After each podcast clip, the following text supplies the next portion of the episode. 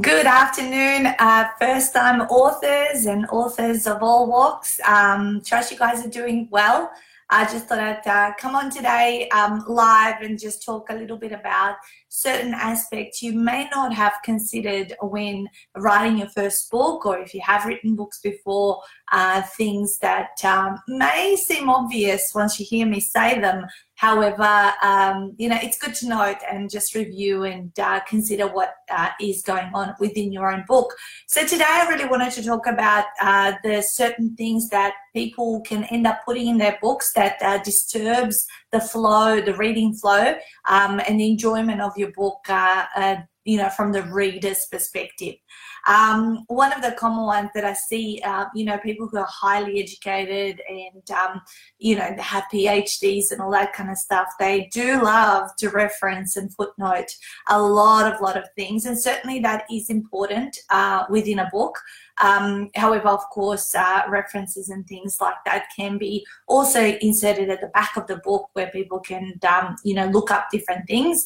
Uh, but I'm going to share four different um, aspects when you think about creating a book and how it's going to look in its final stages because usually people insert these things during the layout stages of uh, their book. So the number one thing that disturbs the flow uh, of a book are foot, footnotes. I don't know about you. I always think about myself and um, as i'm reading uh, i'm reading a book if it's got a little asterisk or a one or whatever it is at the end of a word or sentence uh, i feel compelled that i have to read read the footnote um, to understand that further, which disturbs the flow of what I'm reading. Um, you know, as I'm going through, um, you know, uh, cons- uh, consuming the content of the book. So footnotes can be very, very destructive, um, uh, um, disruptive, sorry, uh, to the reading flow. So consider, you know, whether you can put certain references right at the back and, and separate stuff so the reader can just flow through the information really, really easily. The second thing that um, disturbs the reading flow is having a lot of uh, links uh, that take the reader away from the book. So, say, download this or go here and grab this and look this up, and he- there's an awesome video and all that kind of stuff. Um, what I would suggest with these, of course, certainly in some places it is important, but just don't overdo it. If you want to give the reader an amazing bonus, go for it. I am all for uh, mentioning any bonuses in the early on in the book, somewhere in the middle towards the end. Uh, but I have also seen books that are flooded with links and um, and uh, resources that take you away from the content. Because you kind of again feel compelled. I want to check this out. They're recommending it so i need to go there and check it out.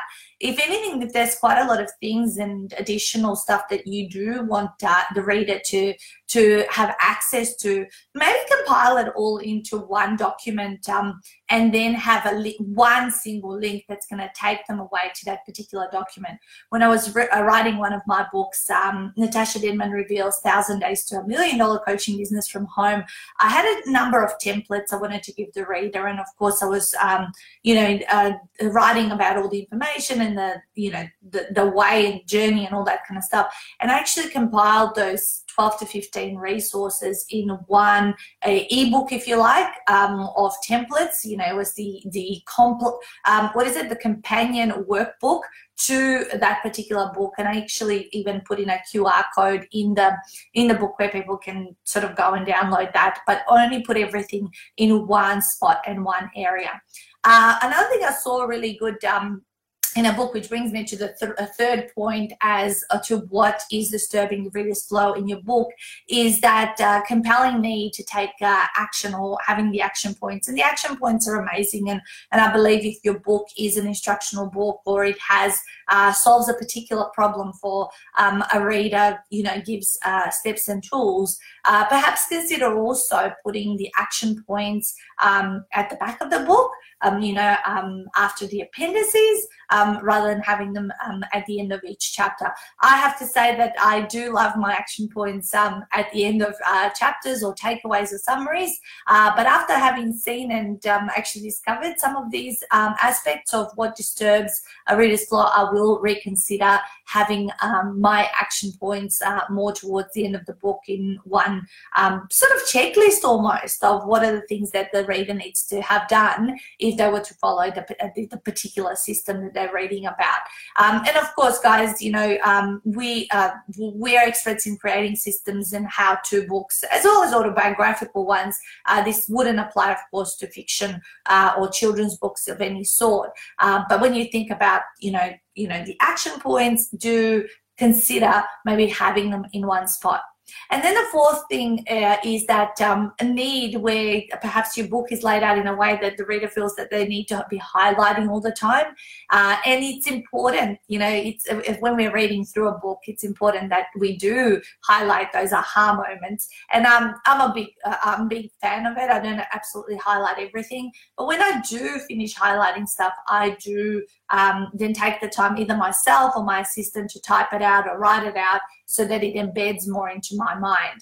So, just a summary of all of that, uh, and consider how you would structure this in your final layout of the book. All of these things are important to have, um, like footnotes and references and um, and um, the things, action points, and uh, you know uh, the ability. You know, obviously, you want the reader to be highlighting and to be getting extra value from your book, like in bonus uh, links or resources. But just consider whether whether or not um, you're going to put them right then and there to disturb that flow. That they may, you know, as we're reading, we get into a certain state of trance uh, in with the content. So therefore, you know, we actually do want the reader to go through and having read the whole book rather than get stuck and and get uh, distracted into doing something else, which could take them away from it. You know what it's like. You know, when people uh, get on social media, they go to do something and then somehow they get stuck into the vortex of the news feed and all that kind of stuff. So do uh, consider how it will be laid out uh, think about the four things that I've just spoken about of what to